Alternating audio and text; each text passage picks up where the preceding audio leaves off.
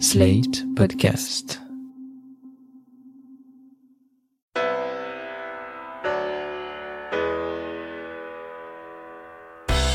Bonjour et bienvenue dans Le Monde devant soi, le podcast de Slate.fr qui revient chaque semaine sur l'actualité politique française et internationale avec Jean-Marie Colombani, directeur de la publication de Slate.fr. Bonjour Jean-Marie. Bonjour Hélène. Et avec nous par téléphone, Alain Frachon, éditorialiste au Monde, spécialiste des questions internationales. Bonjour Alain. Bonjour Hélène. Alors, Donald Trump cherche-t-il à semer un désordre mondial? C'est la question qu'on peut se poser quand on passe au crible ses décisions récentes en matière de politique étrangère. La dernière en date et peut-être la plus manifeste, c'est le retrait des troupes américaines du nord de la Syrie, ce qui a laissé le champ libre à la Turquie et abandonnant au passage les alliés kurdes. Mais avant cela, il y avait déjà son alliance objective avec Vladimir Poutine, ses choix diplomatiques vis-à-vis de l'Iran, de la Corée du Nord, du Venezuela, et bien sûr sa guerre commerciale avec la Chine. Jean-Marie Colmani, je me tourne vers vous. On a parfois l'impression, même souvent, que la diplomatie de Donald Trump se construit au fil de ses humeurs et de ses tweets. Est-ce qu'on peut quand même y déceler une vue d'ensemble, un projet diplomatique global? Alors si on veut y déceler en effet une vue d'ensemble, il n'y en a qu'une à mes yeux, c'est une stratégie de retrait. Retrait tous azimuts. Il faut retirer les soldats américains partout où ils se trouvent et principalement en l'espèce euh, au Proche et au Moyen-Orient. Euh, retrait, c'est-à-dire euh, une philosophie isolationniste et qui va de pair avec le protectionnisme. Et donc le protectionnisme économique s'applique à deux cibles, la Chine et l'Europe. Donc voilà si on veut trouver une cohérence à, à cette euh, stratégie qui est en fait exprimée de façon très erratique et souvent très contradictoire. Je prendrai qu'un exemple pour faire référence aux exemples que vous avez évoqués. L'Iran. Rappelez-vous, il y a quelques mois, il déclenche une crise en déchirant l'accord nucléaire qu'on avait mis tant de temps à façonner et à signer avec l'Iran pour contrôler l'équipement nucléaire de l'Iran, pour éviter que l'Iran ne se dote d'une arme nucléaire avec des instruments de contrôle qui étaient réels, etc. Il déchire cela, il provoque une crise, et donc on peut se dire, il va chercher à affaiblir l'Iran. Mais pas du tout. Avec le retrait de ses troupes du nord de la Syrie, et que se passe-t-il? Il remet l'Iran dans le jeu de façon euh, évidente. Donc euh, la situation qu'il a créée quelques mois plus tard à la frontière entre la Turquie et la Syrie fait le jeu de l'Iran. Voilà un exemple parmi tant d'autres de ces contradictions. Justement, avec ces annonces sur le retrait des forces américaines du nord de la Syrie, euh, Trump a déstabilisé jusqu'à son camp.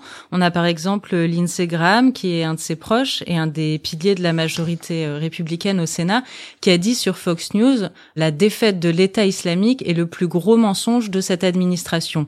It's never in our national security interest to create the conditions for the reemergence of ISIS. Uh, by the way, would we have defeated ISIS without the Kurds? Oh, the ISIS is not defeated, my friend. The biggest lie being told by the administration that ISIS is defeated. C'est quand même pas rien d'utiliser cette expression, le plus gros mensonge de l'administration Trump. Alain, votre avis? Ce n'est rien venant d'un partisan quasi inconditionnel de Trump. Le sénateur Lindsey Graham est un partisan euh, résolu de Donald Trump au sein du Parti républicain. Euh, si vous voulez, je rebondirai sur ce que disait Jean-Marie. Moi, je vois trois ou quatre principes, si on peut appeler ça des principes, mais de politique étrangère de Trump, hein, du Trumpisme à l'étranger. Il veut mettre fin à non seulement la présence, mais à, ces espèces de guerres sans fin qu'il y, a, y a depuis le début du XXIe siècle, que les, que les États-Unis entretiennent, notamment au Moyen-Orient, depuis le début du, 20, du XXIe siècle. C'est ce qu'il appelle ces guerres sans fin. Alors même si ça ne coûte rien aux États-Unis. Et là-dessus, il est très en phase avec l'opinion américaine. Le deuxième principe qui est lié à celui-là, seul l'intéresse les États-Unis dans ses relations avec l'étranger. Et le critère, c'est la balance commerciale, comme disait Jean-Marie. Alors si la balance commerciale est excédentaire en faveur des États-Unis, ça va, on peut avoir des bonnes relations, c'est un ami. Si elle est déficitaire, c'est un ennemi. Et il en découle que l'idée même d'alliance stratégique, le fait que les États-Unis ont noué depuis la fin de la Deuxième Guerre mondiale des alliances avec des alliés privilégiés, puisque nous sommes des démocraties démocratie ensemble. Cette idée-là lui est totalement étrangère. Ce qui compte, c'est la balance commerciale. À ce chapitre-là, l'Union européenne est un ennemi, le Japon est un ennemi, l'OTAN nous coûte cher, les alliés de l'OTAN, en fait, ils nous escroquent, nous payons leur défense pour eux, la Corée du Sud est un ennemi, etc., etc. Ils flanquent en l'air tout le système d'alliances qui ont largement profité, a largement profité aux États-Unis. Et le dernier principe, entre guillemets, c'est que les États-Unis n'ont pas à faire la promotion de la démocratie. Ça n'a aucun sens pour Donald Trump. Et d'ailleurs, le modèle politique qui le fascine, et là c'est une véritable rupture dans la tradition américaine, le modèle politique qui le fascine, ce sont les autocrates. C'est Poutine, c'est le Turc Erdogan, c'est le Nord-Coréen Kim, etc., etc. Mais alors, Alain Frachon, du coup, si on se place du point de vue euh, de Trump dans son intérêt à lui, donc euh, qui, qui, pense prioritairement à sa réélection, euh, est-ce que sa méthode est bonne? Est-ce qu'elle va lui apporter de bons résultats? Écoutez, même les journaux qui mènent la bataille, une bataille très dure contre Trump et tout ce qu'il représente, qui considèrent que Trump, c'est la, c'est la face noire de l'Amérique, même ces journaux-là reconnaissent que une, si vous voulez, que cette volonté qu'il a de retirer les troupes américaines de l'étranger. Mais peut-être que demain, ce sera du Japon. Il a, il a annulé des manœuvres communes avec la Corée du Sud. Peut-être qu'après-demain, ce sera en Europe.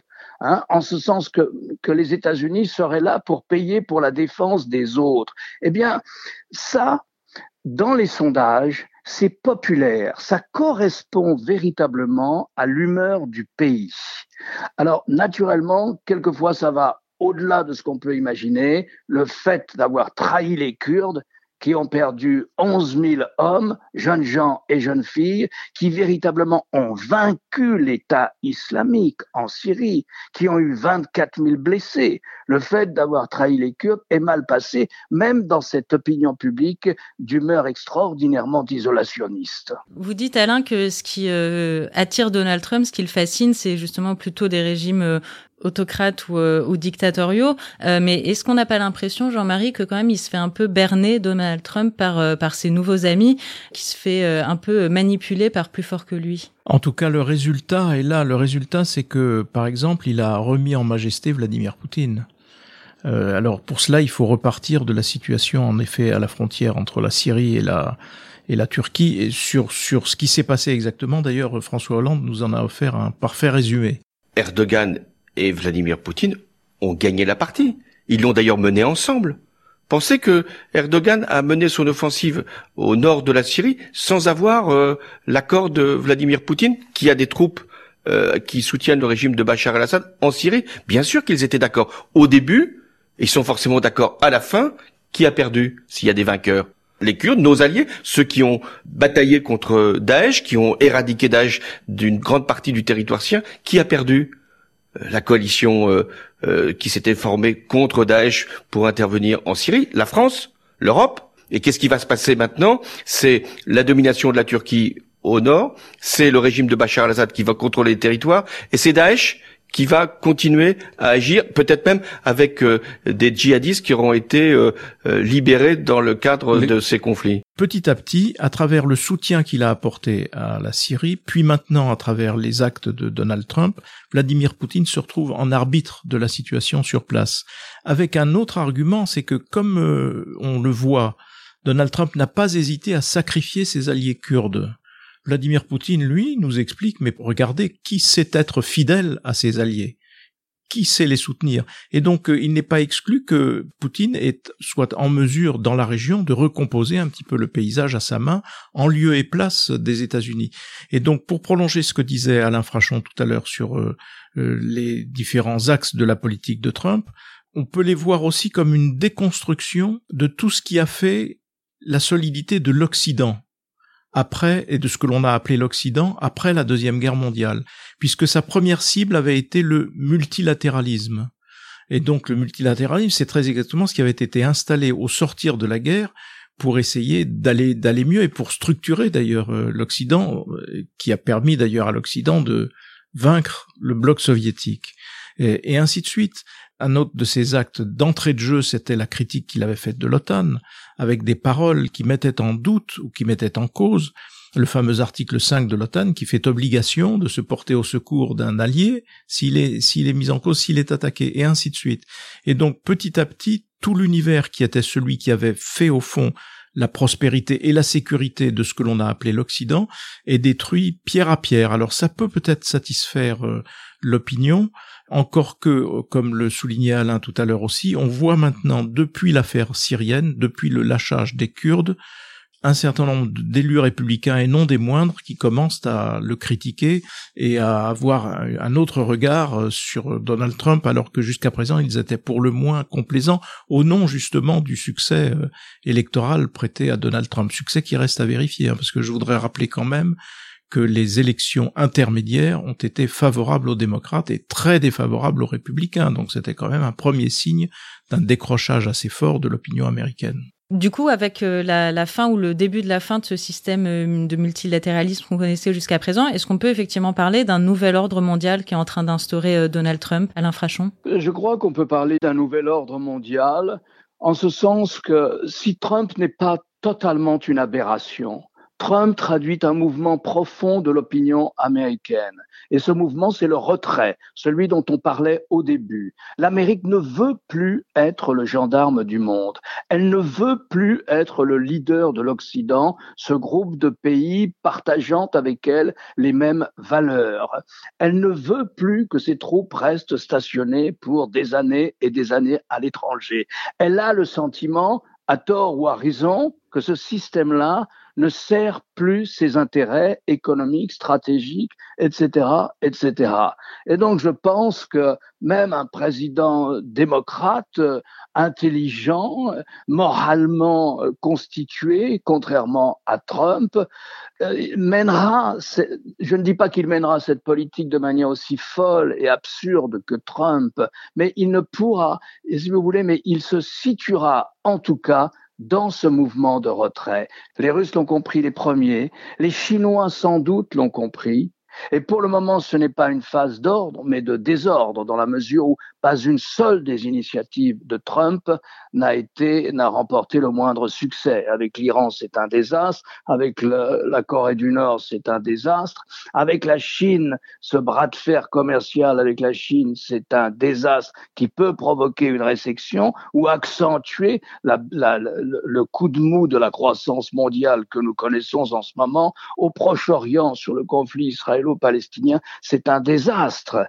Mais il n'empêche, c'est un mouvement de retrait. Trump le fait à sa manière, totalement erratique et folle, mais il faut comprendre que ce mouvement-là est aussi un mouvement plus profond. Est-ce que ça pourrait pas être une bonne nouvelle, euh, Jean-Marie, finalement, pour nous, Français, Européens, en essayant d'être très optimistes, que ce mouvement de retrait euh, des États-Unis? Alors, il faut vraiment des grosses piqûres d'optimisme pour euh, pour y croire, mais pour rebondir sur ce que disait Alain avant d'en venir à votre question, euh, rappelons-nous le grand discours de Barack Obama prononcé à Honolulu, qui était une, la définition d'une nouvelle stratégie américaine totalement recentrée vers l'Asie-Pacifique et donc vers la rivalité avec la Chine. Et, traduction concrète de, cette, de ce recentrage, c'est le refus au dernier moment de Barack Obama de bombarder en Syrie après que euh, El-Assad ait franchi la ligne rouge, c'est-à-dire l'utilisation d'armes chimiques, qui avait laissé d'ailleurs la France, euh, celle présidée à l'époque par François Hollande, euh, toute seule, prête à frapper, mais ne, ne, pouvant pas faute du soutien américain. Donc on avait là en effet, sauf que dans la vision de Barack Obama, il y avait une stratégie définie. Avec Donald Trump, il y a zéro stratégie définie, et c'est ça qui crée le trouble et le désordre. Il n'y a pas de vision il y a simplement des réflexes. Et puis il y a une méthode qui est la méthode qu'il appliquait sans doute quand il était promoteur immobilier, qui consiste à vouloir euh, écraser son, à frapper très fort, puis à se retirer pour ensuite conclure un bon deal, comme il dit, faire une bonne affaire. Mais les bonnes affaires, on ne les voit pas. Alors est-ce que ça peut être une chance pour l'Europe? Le problème, c'est que l'Europe aujourd'hui, elle est euh, face à ce retrait américain et à cette rivalité économique américaine face à l'empire chinois qui est en train de s'affirmer et face à la Russie qui mène une politique franchement hostile, y compris d'ailleurs, petite parenthèse, hostile à la France, comme on vient de le voir avec le sommet entre Vladimir Poutine et les pays africains, qui est armé d'une rhétorique totalement, assez largement anti-française. Donc, il, en effet, l'Europe n'a qu'une chose à faire, c'est de se consolider, de s'unir pour faire face et pour être capable d'exister. Mais comme on le voit, cette prise de conscience qui est pourtant évidente tarde à saisir euh, la plupart des dirigeants européens. Début septembre, euh, Trump a, limogé son conseiller à la sécurité nationale, John Bolton, en invoquant des divergences euh, majeures sur des dossiers comme l'Iran, la Corée du Nord, l'Afghanistan. Est-ce que vous pouvez nous dire, Alain, qui le conseille aujourd'hui, Donald Trump, en matière de diplomatie, et est-ce qu'il écoute ce qu'on lui dit? Eh bien, beaucoup de gens aimeraient le conseiller. Le système institutionnel aimerait le conseiller le système institutionnel aimerait qu'il consulte le département d'État, le Pentagone, son propre Conseil national de sécurité, celui que présidait M. Bolton, justement, à la Maison-Blanche, les services de renseignement, etc. Mais il déteste toutes ces institutions. Et il leur a dit, il vient d'insulter une palanquée de grands généraux américains. Il déteste le département d'État dont il n'a cessé de diminuer le budget il a totalement démantelé le Conseil national de sécurité à la Maison-Blanche. Revenez sur la décision sur laquelle nous avons parlé au début, celle de retirer 1000 soldats américains du nord-est de la Syrie.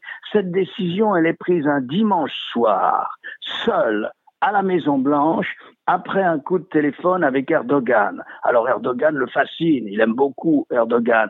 Erdogan le roule dans la farine, lui raconte ce qu'il veut.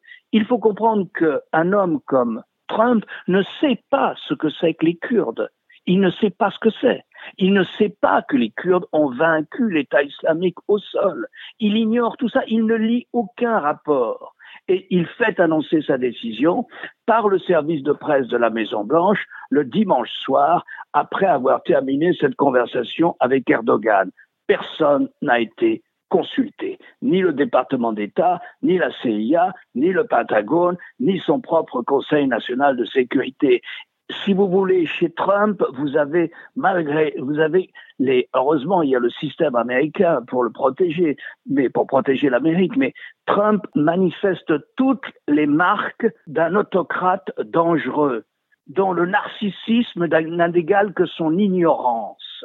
Et donc, il sait que ses conseillers vont, vont aller à l'encontre de ce qu'il aimerait faire lui-même, lui qui pense qu'il comprend tout plus vite que tout le monde. Donc il ne les consulte pas et nombre d'Américains, y compris parmi ses proches et du Parti républicain, sont très inquiets de cette situation.